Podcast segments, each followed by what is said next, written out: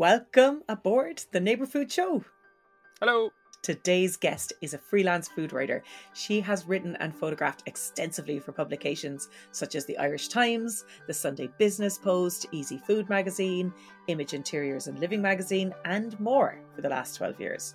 She works on T V and was the recent winner of the pretty major title of Cookery Writing Award from the newly launched Irish Food Writing Awards. You may know our guest from her incredibly prolific Instagram account where she keeps everyone up to date with her personable and enjoyable kitchen creations. We got to talk to her about the art of food writing and what her job is all about. We got into feeding the family and how you build a good food culture at home. And we found out what she loves about her job the most and the best thing about being a food writer. We are, of course, talking to Lilly Higgins. Hello, Lilly. Welcome, Lilly. Hi. Sorry, I'm so late, lads. I was trying to use a, um, an iPad, even though I know you said P C. Now, the first question we asked her was, which books and writers are inspiring her at the moment? Oh, well, I, I got ones like that I love from other people that I wanted to yeah, yeah. share with you. Yeah. yeah, is that all right? Do you mind if I just run and get them? And I'll get them when they're really good. Do. Absolutely. Do, do, Go do. for it. Show, show us your secrets. Oh, she's back. There's a serious amount of books under the hand. What have you got there, Lily? So I do have a few favourites. So, um, you know, Anna Jones, you might know her. She's got this book, yep. One Pot, Pan, Planet. And I love that because... Um, There's a real focus on, first of all, it's the recipes are really easy and often they're just like one tray or one pan. Um, and then they're very focused on the environment, so environmentally friendly, seasonal recipes. And I'm pretty sure it's completely vegetarian as well, actually. Um, but I really love that book. And she's got sections in it where it's just like ten things to do with greens, ten things to do with cauliflower, ten things to do with potatoes. You know, just, it's actually jam-packed. If I was to go through it, like she says, um, over two hundred simple recipes. But there's loads of kind of mini ideas thrown around as well, yeah. which is really, yeah. like that's what yeah. you want. So even last night, I had um, a big butternut squash that I still hadn't used. So I just looked it up and I did, um, she had the butternut squash quick katsu curry in it. And I just did that for dinner and it was beautiful. Gorgeous. So um, it's just trying to find things like that, like looking in the fridge. And then I look at her book and I look up a vegetable and she's got loads of ideas for it. So I do love that. So it's Anna Jones. Um, and then this one is Olia Hercules. She's kind of around a lot now because she's Ukrainian. Um, this is Mamushka, and it is an absolutely okay. beautiful book. She's, she's got another one. I think it's called Summer Kitchen. Um, but it's all Ukrainian recipes, like loads of dumplings. I know she was doing lots of dumpling wow. workshops online during um during lockdown and everything. So um, but it's really beautiful, and it's just uh like the Ukrainian recipes are like a mix of kind of all the Russian influence and Polish and everything, mm-hmm. but then there's also kind of Chinese and Asian, and the style of cooking is amazing. So there's like dill and coriander and raw garlic in the stew at the end, and it's really, really incredible. So it's great that a lot of people now have been discovering Olia and all her work and everything. So that's really good. So I do love her book, and I've been cooking a lot from it lately because of that. Um, and then Tacos, I'd say you've seen this. It's Lily Ramirez yeah. Foreign. So this is the yeah. new book um, out by Blasta, and it is beautiful. Like I've been waiting mm. for it for ages. Um, so I really love that, and I've done a few things from that. Um, and then there's another one. It's Hawa Hassan. Um, it's called Bibi's Kitchen, and it's yeah, it's all yeah. African recipes, and it's okay, really, well. really great. Um, so it just says from eight African countries that touch the Indian Ocean. It's all recipes and stories from grandmothers, like African grandmothers. So so Bibi just means like your grandmother. Um, ah, but this is one it. of the books that I would bring to bed and just read all the stories because they're fantastic. And some of the recipes are unbelievably vague. So there's things like, you know, peanut butter stew and things like that. But these are women who've been cooking these recipes for years and years. They don't want to share the recipe, clearly. So they're just kind of giving very vague instructions. And like you were saying, now they're leaving out one simple, you know, they're leaving out something. I just know they are.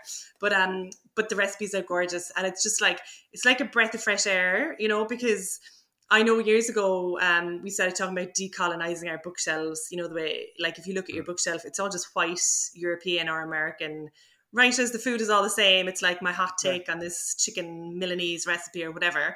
So yeah. It's all really, really similar, but like we have access to really cool ingredients. And like in Bibi's Kitchen, like what African recipes for cabbage, there's a million different things, and it's all really different to what the Irish yeah. recipes would be for cabbage. So mm. I do love that book.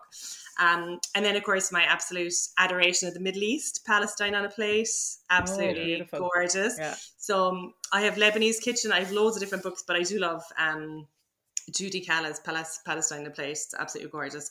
So these are all kind of the kind. There's kind of a thread here, actually. These are all kind of um, you know, world, nostalgic, world yeah, sort of world cuisine, but all handed down through generations, which is so important mm. and isn't often. Um, these are recipes that can be lost. So I really love that the all of these recipes are now in books, and which is really, really fantastic because we get to use them. Get to That's make beautiful. Them. I'm interested in that Ukrainian book, obviously because of what, what's happening at the moment. Yeah. Is there any recipe? I, I mean, it's absolutely unfathomable, really, to be honest, what's what's happening there. Mm. But tell me, is there any dish that you've actually cooked from that cookbook that you could talk about? There's a um, there's a stew, sort of a broth that I made. Where's it now? Sort of a chicken. It's sort of a chicken broth, and it's actually Georgian. She was saying it is the peak okay. Russian broth. Um, but she adds raw garlic at the very end of that. And yeah. loads and loads of, um, yeah, there's loads of Azerbaijani chicken and mutton soup. There's incredible recipe. But she adds loads and loads of um, raw garlic and dill and just stirs it through at the very end. I can't find the exact recipe now, but it is absolutely gorgeous. And her yogurt drop scones as well. Um, okay. But it's, it's a very distinctive style of cooking. And I think, mm. and there's loads of fermented things in it as well, of course. There's Armenian pickles and gherkins. But there's a whole chapter on fermented food in it. But mm. I think that it's um it's a really good way to get to know a country and understand the people there. And like it's mm. real family orientated. Like it's like the whole community gets together, you know, during the summer to like mm. they have summer kitchens where they preserve all the food. And, you know, it's just a really good way to get to know a country and to get to know culture um through their food, I think. Mm. Mm. Yeah, it's great when you visit a place too, tasting as you go as a point of entry to things. It's by far the easiest way to kind of get to know a place, I think. Definitely. Yeah, definitely. I love cookbooks as well, by the way. I love looking at the pictures of cookbooks. I yeah. know. I always like bring them up to bed with me and then don't necessarily, you know, read the recipes. I just read all the intro bits, you know, look at the pictures. I actually had a thought recently, Lily, that a, the cookbook is the hardest working book in the house. And w- with the kind of, with the passing of encyclopedias and those types of things, the cookbook really is the last return to book that we kind of buy, isn't it? Exactly. And it's it's something that you kind of need. Like last yesterday, for example, my kids were using my phone. So they had their um, mm-hmm. cousin on like a FaceTime call and they were all playing together with him on FaceTime. So I didn't have access to my phone, but I wanted to cook this recipe. But then I remembered I actually had it in a book. In a real life ah, book, so I was able to take out the book and have it open next to the cooker, and and it's well that I wasn't distracted. You know, I think if you pick up your phone to look for a recipe, you end up opening all sorts of things. You know, checking Twitter and Instagram and your emails, and before you know, twenty minutes is gone and onions are burnt. So it's like way better to have an actual physical book that you can refer to, and there's so much there as well. You know, I think a lot of recipes online can be kind of vague, whereas. You know, some there's been an editor involved with the cookbook and it's been through a lot of different people. It's not just a recipe writer, so you know it's going to be perfect. So that's yeah. why I love cookbooks. And they're such a lovely physical thing to have in your hand as well, aren't they? Yeah. Do you make little exactly. notes on the side of the recipes when you're in your cookbook? In your cookbooks when you read through them? I do a lot of the time. Yeah. I actually do a lot of the time or, you know, different changes that I've made. Um, so I love when there's space around the recipe actually for exactly that, just to sort of write oh, in different things. Too, but yeah, yeah, yeah, and you can make it your own. Um, but I'd say one of my worst habits is getting a cookbook that I really love and then insisting someone takes it, you know, borrows it, and I insist, you know, and they're saying no, no, it's fine, it's fine. And I'm like, no, you love it, you love it. I just got it yesterday, and you're gonna love it. And then, you know, people always forget and then they have your book for like two years and you have to buy it again. But I always do that. I like insist the person takes the book for some bizarre reason. It's like an issue I have. Um, but I do love sharing physical cookbooks. You know, I'm one of those people that sends on links to things mm. as well. You know, you love this link to this recipe. And, you know, or if I'm cooking something for someone and they love it, then I'll say to them, here's the recipe and, you know, you love it. And but so with books then it's kind of an expensive habit to do, to give away. you know, mm-hmm. thirty euro books every time I buy them. But I've held on to some. Sure. I've held on to some good ones. And, you know, I think so, you're dead well, right I, as well about, about trying to turn to the book rather than to the web, because most most recipes end up on the web now. Mm. But by filtering through the book, that's only how you open your mind up and think about doing something a little bit different. Whereas when you're just going online and Googling all the time, you start pigeonholing your own inspiration a little bit. Mm. And you start kind of focusing yeah. in on, on what, what's already in your mind as opposed to exposing to new things. One of the, t- the things that I discovered about cookbooks years ago is pick food writers that actually are food writers by profession as opposed to chefs from a restaurant. Mm. Oh, because yeah. chefs from a restaurant are writing books to promote their restaurant, whereas mm. food writers are writing books to actually write recipes. Good point. That's really That's true. Very interesting, yeah. Mm-hmm. So I started realizing that recipes were way more correct, or as in like that they worked really, really well mm-hmm. from food writers, as opposed to, because the restaurant ones often like they pull out one or two ingredients because they don't want to give it exactly the same as it is in. But yeah. don't you think that they've been trialing an error like the whole time inside their restaurant, and they've got like that feedback directly from customers? Like, wouldn't you nearly think that they'd be better in a way because they've cooked that dish so many times? I think they hold one or two things back. Mm, or they don't give you, you know, the, the recipe that you go to the restaurant for specifically, that won't be included mm. in the book. I know that's yeah. happened to me a few times. You flick through the book for like the recipe and it's not there. Yeah. Or it's just a different version of it, you know. So um, a home home home version with home equipment, like, or whatever. Yeah, yeah. If you don't have a smoker, you can do this, you know. And it's like, oh, damn. yeah. Or I just realize how how complicated the recipes are, you know, how much effort, like the...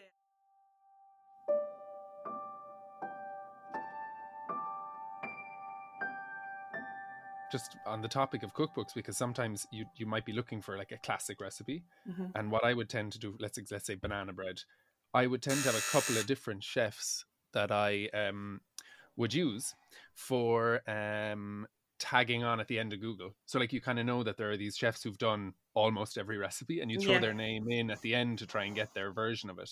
Do you do that? Is there any particular chefs you use for the quick Google and throw in? I'm trying to think, who do I who do I do that to? Like, I do love Jamie Oliver. Like, you know, he's yeah. got a huge team behind him as well. So that recipe yeah. would have been tried and tested. And usually, like the past few years anyway, his are kind of slightly healthier. Um yeah. and, and the fewest numbers of ingredients, I find as well. Yeah, you know, like he's so an encouraging. Yeah, it's an easy version of whatever it is that you want to do. Exactly. You know? So yeah. I would look to him, sometimes Nigella, but you know what? I find actually Nigella's baking recipes never really, you know, if I'm looking for mm. something fast, I would never look up a Nigella baking recipe, but I would look up kind of a pasta or, you know, sort of an easier version. Mm. But more often than not, I actually look up um, a website. Like I would look up Bon Appetit or B B C mm. Good Food or something rather than an actual named chef. Like Bon Appetit, I would I would look up a good bit, or Delicious Magazine or something like that. Um, and actually Olive Magazine, which I think mm-hmm. is in Australia, often have really nice, relaxed um, home cooking recipes that I like. Okay. Yeah, I usually put in Diana Henry after her name oh, if yeah. I'm looking for a recipe, because she's done so many. They're not yeah. exactly the easiest. Sometimes they're a little bit, but they're generally incredibly well-tested recipes. I know. They would really you try work. try next time Lilly Higgins? You know, uh, yeah, by Lilly Higgins. Lasagna, Lilly Higgins. Something like that. Well, well to, to be fair, Lily, your recipes are really good, and like every time I see your Instagram feed, I, I, I light up. Like, I mean, they're they're great. You've you've obviously done plenty of testing, like in the kitchen. Oh, thanks, Jolene. I think I've like cooked everything at this stage. Like, I think yeah, over the past so years, that's actually what I was just going to say, is that it that works when a food writer has been working for so long that it's it's almost guaranteed to give you a recipe, and you almost are at that level now. How long have you been a food writer? I would say maybe twelve years. I think, yeah, I think about twelve, eleven or twelve years, I'd say. Um, so like Liam is ten, he's my eldest. Mm. And like I was pregnant with Liam when my first book came out. So, mm-hmm. and I had been writing for about a year before I got the book. So that's how I kind of judge it. Okay. Um, but I just think the world of freelance writing is so kind of, you know, there's no official start and stop to it. Mm. Um, mm. But my first ever piece was for Easy Food Magazine.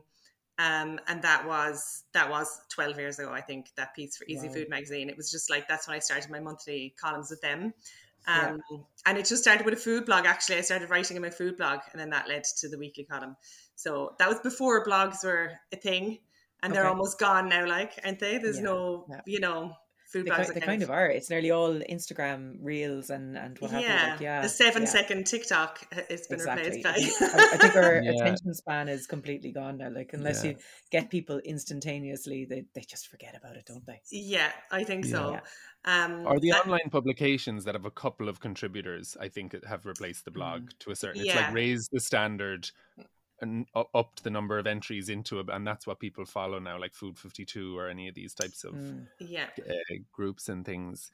Um, do you, like, the job is pretty varied, no? So you spend a lot of time cooking and writing recipes, thinking and being creative, and then practically pulling those together, photographing them. What else is involved in actually doing the whole thing? Because I'm kind of fascinated. Yeah, um, uh, eating. Loads of eating, um, which is my favorite part, and food shopping is my favorite part because, uh, like, it all starts with the ingredients, really, doesn't it? And yeah. you know, like, I might not feel like cooking anything, but then I get like a beautiful, you know, head of cauliflower or something, and I'm thinking, wow, you know, I want to do this justice. Like, it's mm. Irish, it's organic, it's, you know, it's cost me four euro. You know, I'm going to do something amazing with this. Mm. So mm. I think whenever I'm looking for inspiration, I just look to the food because that's where it starts from. And I just think, what can I do with this to make it incredible and make a meal out of it and make the most of it? Um, but yeah, I often, I don't really read that much of other people's stuff um, unless they're doing something really fresh and new.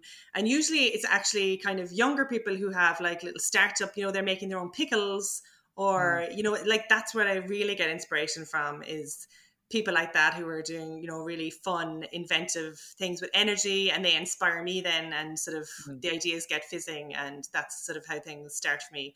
Um, but there is so much, like it's it's hard to be sort of self-employed and freelance and everything.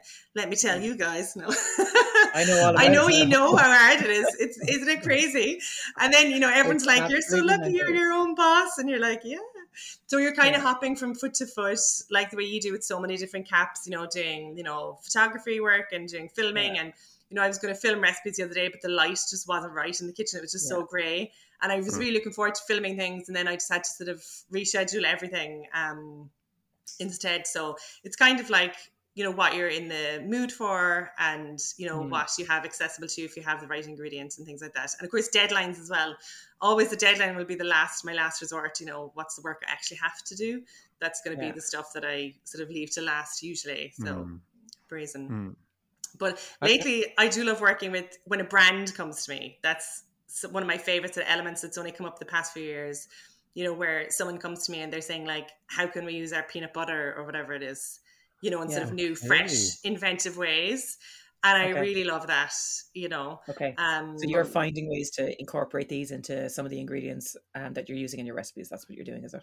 Yeah. So like, I like doing that, like, um, or, you know, if, if there's a brand and they've always been seen as, you know, kind of stuffy or kind of old school or, you know, people pigeonhole them, you know, they will come to me and say, we need to show people that there's more to, you know, there's more yeah. to rhubarb than just sweet baking. And I'm like, yeah, there's this Iranian rhubarb stew with lamb that you're going to love. And, you know, so it's, it's yeah, all this type yeah, of thing, yeah. you know, where, you know, all the sort of years and years of reading and eating can kind of, they're in there somewhere, and I can kind of pull from that to yeah. um, communicate brands, their recipes and their ingredients and stuff like that. Yeah, I love so, that. Um, creative process. You know what I think yeah. that is, Lily? Because that, for me, that that says when you put the blinkers on, it's more enjoyable. So like mm-hmm. by focusing in and saying, I have this one product, peanut butter, I have to try and be inventive or think what to do with this one thing. And mm-hmm. I actually really do think that that's a bit of a problem with cooking now versus cooking forty or fifty years ago, with like the the the avail the one hundred percent availability all the time, but also the the the huge amount of different things that you can kind of cook with. Mm-hmm. So you have people cooking from recipes rather than what's available. So it's like, I'd love to have a dinner party tonight. They take out all their cookbooks, yeah. they pick five different recipes, mm. and they don't have one thing in any of them, and then they head off for six hours shopping trying to find mm. you know, an avocado and teff flour and some type of Mexican hot yeah. sauce, and the whole thing, it the enjoyment is kind of removed out of it. So for me, yeah. I find I try my best not to start that way. I try my best to pick places I like to shop from. So that mm-hmm. butcher always has good stuff. Mm. That veg shop always has good stuff, whatever. Mm-hmm. And then I, I go, and whatever looks the best in that moment, impulse buy it, mm. and then come home and then try and say, because and then it just puts the blinkers on, and it actually yeah. makes it way more enjoyable because you're giving yourself a bit of a limit yeah. um, on it. You mentioned exactly. about um, eating being your favorite part, and I think it is tempting to say that a food writer's job is probably you you'd think it might be the best job in the world, you know. Yeah. Uh, certainly for me, because I love cooking so much. But then it made me think about it more. Is actually being a food writer's family the best job in the world? Do your I family would say appreciate... so. Yes. Yeah. And but they do. Um, you know, if they see me sort of fussing over something and styling something, and then taking on the photographs or videoing something for ages, and you know, I need everyone quiet in the kitchen if there's audio on it. You know, because lately this whole A S M R thing of you know. leaves crunching and onions chopping, mm. you know, you need all those sounds. So it's, mm, it's yeah. difficult to film that in a busy house. But anyway, um, usually then when I give out the dinner and everyone's sitting down, the kids are like, can we eat this? You know, like, yeah, you know, they're afraid to like, completely cold. Or they're really good to know if they see biscuits cooling, like I, it could just be a normal day where I've made biscuits and they're cooling on the rack and they'll say like, can I take a biscuit? Will I take the wonky looking one? You know, do you want me to take yeah. the one that's broken at the edge? You know, so they're actually so funny, but Um, I'd say they're, they are six, nine and ten now, but they're so opinionated. Like I've created a monster basically because they're so yeah. fussy. Um, and during the summer, like they were at someone's barbecue and they were saying, um, the buns aren't warm, you know, the buns aren't warm. Yeah, you know, they were, it was my three kids were the ones freaking out that the buns weren't warm. And you know, the way it was just like barbecue, loads of kids and everyone was just sort of firing the food at the kids first. But yeah. my three were sort of sitting at the table like, oh my God, you know, the buns are... So they're like, yeah. so fun. And like, I did not intend for that to happen at all, but it's just what they're yeah. used to, you know, at home. And it's, it's really funny to see it in the wild, you know, to see them doing that in the wild. And like, I made this soup for them the other day, like lentils, you know, like sort of, there's loads of different varieties and loads of different cultures of it, you know, lentils and tomatoes and coconut and cumin and all this sort of stuff. Um, mm-hmm. But Hazel was like, I'm not tasting cumin. I'm not tasting cumin. You know, she was all really defiant about it. And I was like, no, it's there. It's there. You know, she's like, some spoons, it hits me. Other spoons, it's not there. You know, she was just really funny about it. Um, so, like, I don't know what they're going to be like when they're adults. I mean, hopefully they learn how to cook or else they'll be total pains. Like, imagine going into restaurants really being so fussy. fussy. Yeah. yeah. Not in mind restaurants. So, think about their husbands and wives. I know. That's, yeah, totally. But I would love for them to be able to cook. I mean, I think it's just such a life skill, isn't it? So at least they yeah, have yeah. opinions about what's right, but it'll be different once it comes to them cooking, I would say. No, necessity must. Like um, when you get a taste for something you like, um, you, yeah. you learn you learn how to make it happen. Yeah. It's funny, yeah. you, you you talk about them and being exposed to loads of different things and you, you, you worry that out in the wild they might not be able to properly survive. But I remember having uh, being with a friend of mine who had a four-year-old daughter and she was delivered a glass of orange juice in a restaurant. And she really politely asked the waitress, do you have any orange juice that's made from oranges? Oh. um, and... It's like oh. four years of age, you know, discerning and def- taste. And, and you, you definitely don't really want to create a snob. So I know. I, yeah, exactly.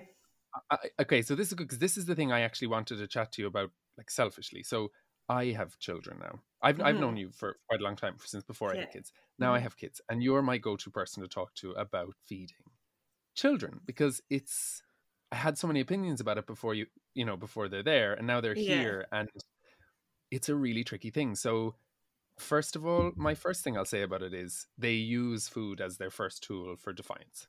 Mm. So oh. my mine are, by the way, are eight and two. So mm-hmm. Ada, who's eight, will food is the one thing she kind of has control over. Like mm-hmm. we decide ultimately what clothes she needs to wear. She's mm-hmm. obviously allowed to choose what she wants on random occasions, but in school she has to wear a uniform, you know, when she has a shower, when she goes to bed, the whole thing is quite controlled. So food mm-hmm. is her her kind of frontier where she has the power to say no. And then of course there's another side of it, which is that you don't want to Nazi the food situation at home. You know, you want them to enjoy it. You want them to pick different things, but their palate just seems to pigeonhole down to mm. white, to starch, to, to meat and no veg or whatever the case may be with a kid. So if I was to start the conversation about, about cooking for family, where where do you come from on the on the start think, thinking about cooking kids? Where where do you come from in terms of like accessibility and making it fun for kids? Well, yeah, I would say like my my three are all completely different, but I'd say my middle child mm. is, is you know he he like loves crackers, bread rolls, you know, plain pasta, you know, things like that. So, yeah. But I would say it is definitely a control thing for them. And you're so right what you're saying. Like, it's the one thing that they have a bit of control over. So yeah. I would say just giving them the control, you know, I mean, they love, they love food shopping on the way to school. Like, even this morning I was saying, what do you want for dinner? We always talk about what do you want for dinner on the way to school. And, you know, they all sort of voted out what do they want. And, you know, I mean, yesterday we were, you know, we were talking about pancakes and everything. And then they were saying, you know, duck pancakes, you know, this type of thing. So, wow. you know, they come up with loads of different options mm. themselves. And I was like, that's a really good idea. Or, you know, that's too You're giving away your secrets now. Ladies, I know. Entire repertoire is just coming based from on them. Genius kids. I know. And we had um we had a gorgeous curry uh last night, the, the curry, the katsu curry that I yeah. made. And um Hazel was like, Mom, loved it, absolutely loved it. But you know what was missing? Naan. You know, could have done with oh. naan, you know. So they just have so many opinions, and that makes them feel sort of in control if you cook this certain type of rice. Like my yeah. um my middle child, who doesn't really like that much stuff, he has sort of latched onto, you know, Fizzy, um, who is the M E A, the Ethiopian vegan stall um in Middleton. Yes. Oh yes. Yeah. And yeah. she sells her berbere spice mix. And I cook rice for him, so I just cook, put butter in a pan and then add like a teaspoon of the berbere spice mix, and then I add the rice and I fold it all over, and then I add the water. So, but the rice is beautiful. It's just really softly scented. Like, he loves mm. that, you know. So like, he's discovered through that that he actually loves spice and chilies and things like that. So Brilliant. It's just sort of, and you know, some things I'm like, that's just like the rice is just a little bit spicier, and you know, he'll sort of eat it then. So it's kind of coaxing him. Um, yeah. And sort of giving him control, and you know, making him think like, you know, what type of rice would you like, and then he thinks it's his idea. So, and like, they're not really ready. Like, I would have thought my ten year old was ready to help in the kitchen, but he kind of he sort of starts me off with the recipe, and then he says, now you let me know when you're finished, you know, and he'll sort of walk away. Mm, yeah. You know, so yeah. like, he'll put all the cupcake liners in the tin and then just walk away. So he doesn't have the um interest in it just yet, but I think yeah. sort of giving them the control really helps. And actually, my daughter last night was in bed with the uh, Neighbour Food app open, just adding things to basket. That's one of her oh. things that she loves. Yes, as she should. a, a, a little bit scary about the kids and technology thing there, but uh, rather oh, than the kids and the wooden spoon in the in the kitchen, they're incredible. They're so well able to do that. Oh my god! Yeah. But that's how they love. They love like visual things and being controlled, and like that the cookbooks. Like, they love looking through cookbooks, mm. and you know, it's so funny the things that they'll pick out. You know, they'll pick out the things with the pink pickled onions, and they'll say, "That looks mm. amazing. Like, I'd love to try that." So yeah, and they always stuff. surprise me with it. They always surprise me.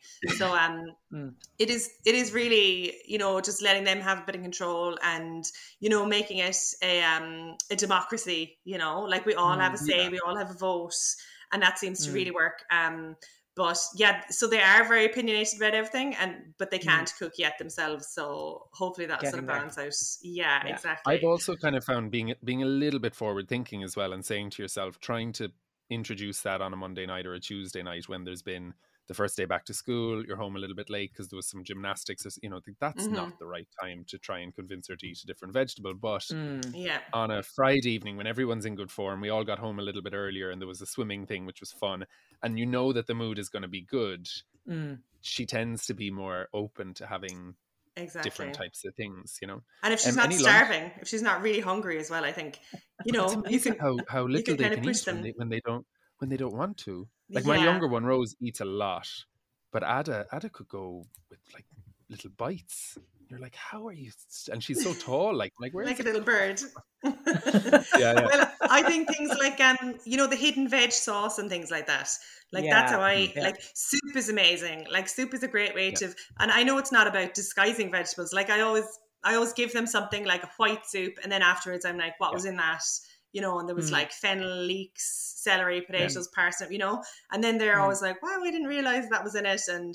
You know, so I sort of try and get them to do it that way, you know, um, mm. get vegetables in some other ways. And I mean, the sort of the pizza sauce that I put on pizzas has all sorts of vegetables in it, and they just eat it, no problem. You know, they don't realize. Mm. Yeah. So um, mm. taking, pizzas. um, staying on the home cooking theme. Okay, have you any top tips for like things to incorporate into your home that makes food more enjoyable? Um, like things like equipment, like a food processor and things like that. Yeah, well, okay, I'll give you my, because I thought about this. So I, I'll give you my yeah. examples. Popcorn kernels, always having popcorn oh, yeah. kernels. Oh. Yeah. It's, it's just like a really light, easy thing you can give, and it's very, very simple. It creates no mess, and you don't mind if they eat loads of popcorn. It's mostly air, you know. Yeah, yeah. Um, okay, equipment: a microplane. Oh yeah, my yeah. Thing. So I, I think um, food processor. I've used my food processor. I've had the one that I have um for like ten years, I'd say, and I use it loads. But like especially for um you know the slicing one for all like sauerkraut, yeah. kimchi, all that sort of stuff. Yeah. I use it slicing, grating, and just when mm. you're doing bigger project things like that, like for all the fermentation things, I would use my food processor. But the Nutribullet, like it's a KitchenAid. It's a KitchenAid food processor. Um, and it really okay. has, like, you know, it's kind of a dark red color. So it's kind of dated at this stage. Mm. I'd love to replace it, but it's indestructible. Like, it's actually yeah. incredible. So um, so I'm going to have that for another ten years, I'd say. But um, I would say the Nutribullet is amazing as well for kind of whipping up things like satay sauces and mm. just everything, like smoothies, absolutely everything. Mm. And especially with kids now, just, um, you know, I'm not going to say like sneaking fruits and vegetables into things, but I mean, that is what it is like. It's, you know, putting fruit into things, and, you know, just the Nutribullet is great for smoothing things out because they can be kind of sensitive to texture as well. Sometimes I think that can just yeah. turn them off something. Mm. So, um, mm. so the Nutribullet has been great for that. And just good chopping knives. I absolutely love chopping knives. Um, I have great ones. I can't remember where they're from now. It's some Swiss brand. It's not Victorinox, but they're really good. And I've had them for like six years.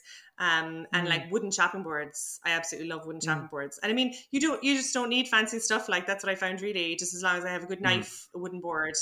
Um, my pans, I'm obsessed with my pans, are the stainless mm. steel Le Creuset set. And I love mm. them because, I mean, I burn things and I forget things around the hob and I do all sorts of things mm. and they clean really, really well. They're absolutely amazing. Yeah. So mm. I do love them. I do love them.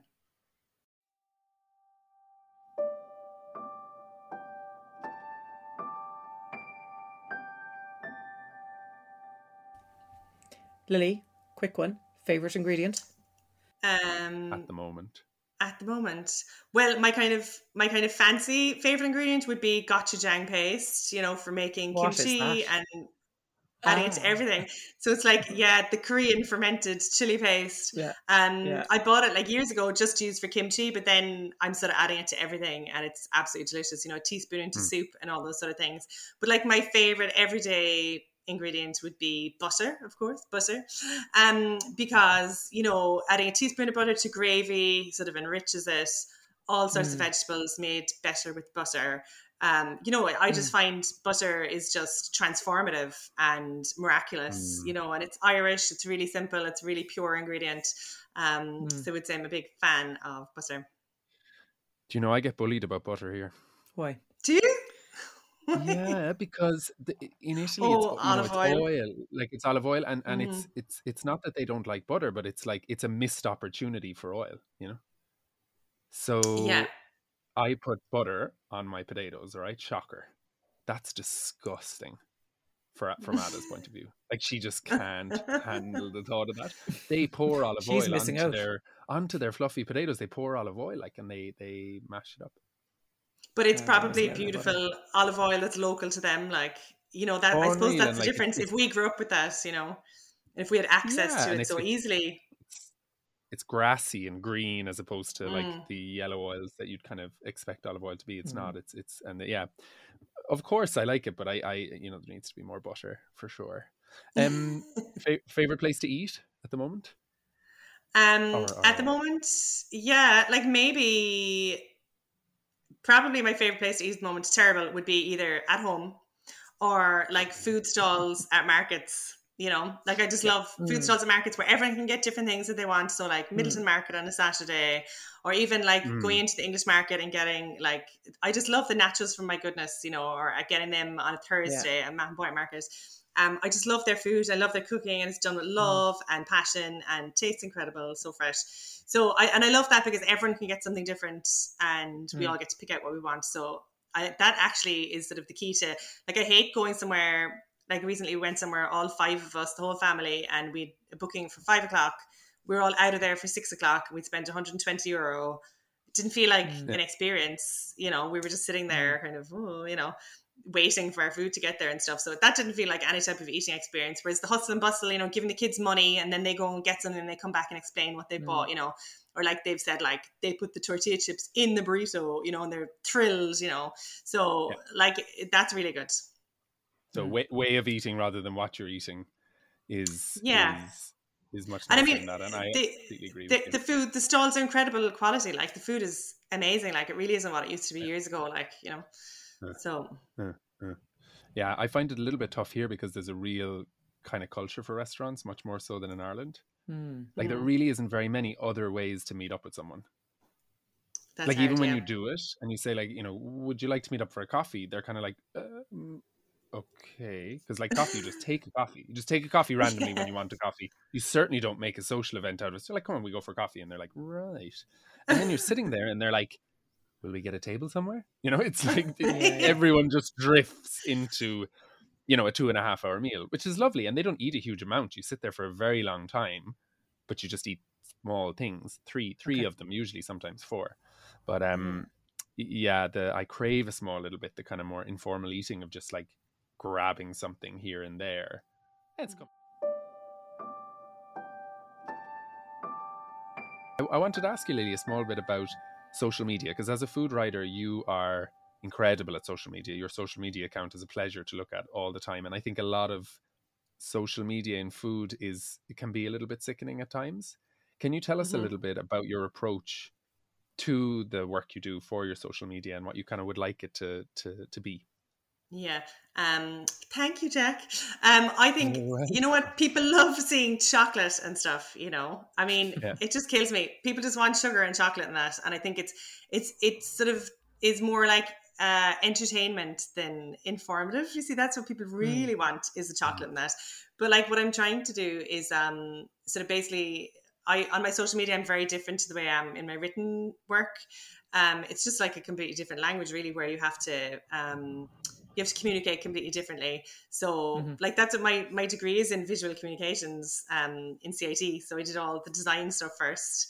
Um, and then I thought like, oh my God, I'm never going to use that. But actually it's coming in now with all this type of work that I do. But I just think it has to be really bright. It has to be really visual.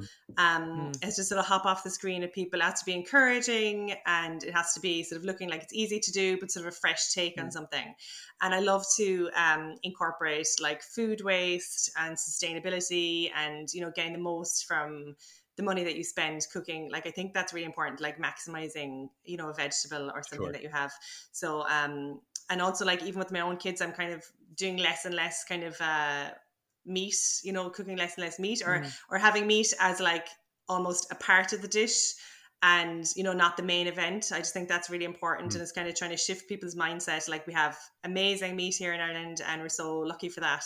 Um, mm. But it's just kind of trying to incorporate it differently and trying to get people's head around it differently, that it's not like meat and two veg, but it's kind of, mm. you know, it's kind of, you know, thinking differently and cooking differently, using it differently, you know, like using chorizo just to sort of flavor the dish and almost as a garnish as opposed to, mm. you know, very meat heavy. Um, the main ingredient, yeah. But I love just encouraging people is the main thing, just encouraging people to cook. So like you were saying about, you know, if people pick five recipes with loads of different ingredients, like that person who does a big complicated meal is less likely to want to cook again, but you want to yeah. share with people recipes that they will cook and that they'll pass on to other people. And that, you know, it'll become part of their repertoire. And your fridge is full of half half amounts of loads of different mm. things that you then have to try and use up. And it, it mm. can be very tricky to use up, you know, a third of a bunch of coriander and half a tin of of, of tomatoes or something, you know, as as it spills down through and you're trying to to get it all yeah. out, you know. Mm. So I, yeah, and I that all just that, leads that to food waste, like, doesn't it? It just leads yeah. to food waste, yeah, and mm-hmm. wasting money mm-hmm. at the end of the day.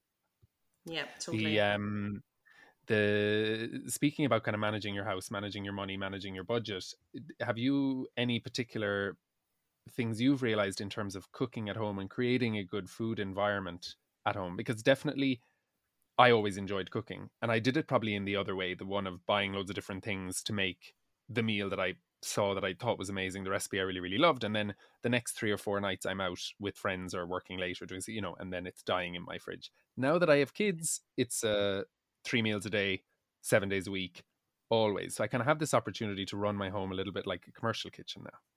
And yeah. I'm now realizing that there are tips and tricks and ways of doing that. So like if I'm making a wet dish, I'll always make double and I'll always freeze it. mm. because it's just super handy then. So my freezer is mm. filled with two weeks worth of things we've already eaten that'll then get recycled out. So for example, a super stew, I'll always make double. And and that's kind of, have you any other tips and tricks in terms of how to keep your home kitchen less of a job and and, and working a little bit better? Yeah, well, um, that sounds really good that you do that. I wish I was as organized as you, basically. But I think the freezer is really great. The freezer is fantastic, and it's a tool that's there to be used. Um, yeah. And I think just sort of wrapping your head around fermentation and the possibilities there, you know, if you've got a jar of like pickles on the go, like that's really fantastic. You can just keep chopping it up and you can keep adding to it. And I find that really, really handy. Um, and just that I think fermentation is amazing because people find it really daunting. But once you've learned how to do a few quick pickles and things like that, then you'll know mm. that that stray carrot can just be thrown into it.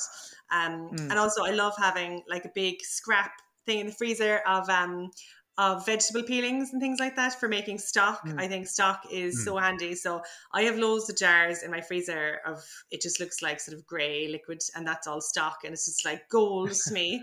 So sometimes mm. at night I think like, what am I cooking tomorrow? And I'll probably use stock. Like I use it for cooking rice, for absolutely everything. So I'll take a jar out of the fridge. Um, but I think lists, like I'm just such, I have to be a list maker because I'm super scatty. So I just love making lists all the time for things. Um, and I found that a really good way of like cutting down food waste and kind of simplifying things in the kitchen. So like when we were growing up, we had a massive family. Like I learned how to cook, all the recipes were for ten people, ten people, ten people, like when I was growing up. So yeah. I never actually did like buying just special ingredients. It was always like my mother saying, you know, there's beef mince there and there's potatoes and I have to drop such and such into her music lesson, and when I come back then blah, blah, blah, blah, blah. And then me just being there, you know, sixteen being like, okay, okay, you know, what'll I do with this? Yeah. So it's a, it was a really different style of cooking, a different way to learn how to cook. Um, but I really enjoyed it. And like, that's, that's where I'm coming from, is like having a big family and everyone needing to get fed and trying to please everyone mm. with like mm. dishes that aren't too crazy in those years. Um, mm. And then of course went to Ballymaloo and learned, you know, a different way or a similar way to cook, but sort of different, and just it opened up mm. a lot more to me. So um, it's always been from the sort of food waste and what have we got in the fridge, how to make something good out of it approach for me. Um, I- so, Lilly, I heard that you recently received an award, like a new, you're the first in the first year. Can you tell us about the award? You know what? I'm trying to remember what the name of it is. I'm trying to remember that it's in the other room. It's a, it's a, so last year was the first year of the Irish Food Writing Awards. Um, and it's the brainchild, mm-hmm. kind of the lockdown project of Suzanne Campbell, the R T reporter, um, and Paul O'Connell. Mm-hmm. So they did this amazing award, and it's just sort of, um, there was loads of different categories in it. So I shortlisted in the online one, um, and then the cookery writing one. So I won the cookery writing one. So I was thrilled because that's kind of my main, um, congratulations. That's my main mm-hmm. profession, I suppose, is uh, cookery writing. Yeah. So, um, so it's really great, and didn't expect to win it or anything. Um, but yeah, it's just such a fantastic accolade accolade and I immediately felt yeah. like I'm gonna just quit now. You know, that's the problem with things like that, when you when you get recognized for things, you think I'm gonna move on to the next thing now. Um but it yeah. was really good to get it, and it's kind of funny because when you're working kind of freelance like that and you don't really have like a boss or anything, and there's no kind of structure to it, Um, it's sort of yeah. unusual for something like, I remember the Food Writers Guild, and we have all our monthly meetings and everything, um, but that's kind of different. So um, yeah, it was mm. really great to get, and they have it every year, and they have a section for podcasts as well, which you'd be amazing to enter. You'd be fantastic. um, so it's kind of spreading the word about the awards. You definitely should. Your podcast is brilliant. Um, so, oh, yeah, so it's really good. And, it, you know, I mean, these awards, they've had these awards in England for years and years as well. So it's just great to mm. see an Irish version popping up. Yeah, that's amazing. Great. Well, congrats. Well, well and definitely, definitely well deserved. Yeah. Um, yeah. Well, Lilly, we're, we're not going to waste much more of your time. Are you? What are you doing today? Are you testing recipes, or are you writing something, or do you have a deadline? Or what are you doing? Yeah, well, I just find a recipe there um, before I came on, so that's done. So I always feel relieved when I've met a deadline. Um, but I was mm. going to film two recipes there now, and I was going to make dinner for tonight. So that's, it's like a mixture of all sorts of things um, every day, but it's great. Good stuff. Well, have a happy day in the yes. kitchen. Thanks and so thanks, much for your time. Thanks for having me on, thank guys. You, Lily. You're brilliant. Thanks, mate. And the podcast is fantastic as well. Love it. So thank you, Lily. That was so lovely for all the chat. Really enjoyed it. It was super. Absolutely. If you want to stay up with Lily, you just go to her Instagram page at Lily underscore Higgins underscore. And check out the link in her bio, because she is going to bring you to lots of recipes, her website, and so much more. We can't wait to see what she's going to come up with next. Until next week, guys. Absolutely. Hit subscribe, and next week we're talking about... It's a secret. Don't tell them. Keep them in suspense. Bye. Bye.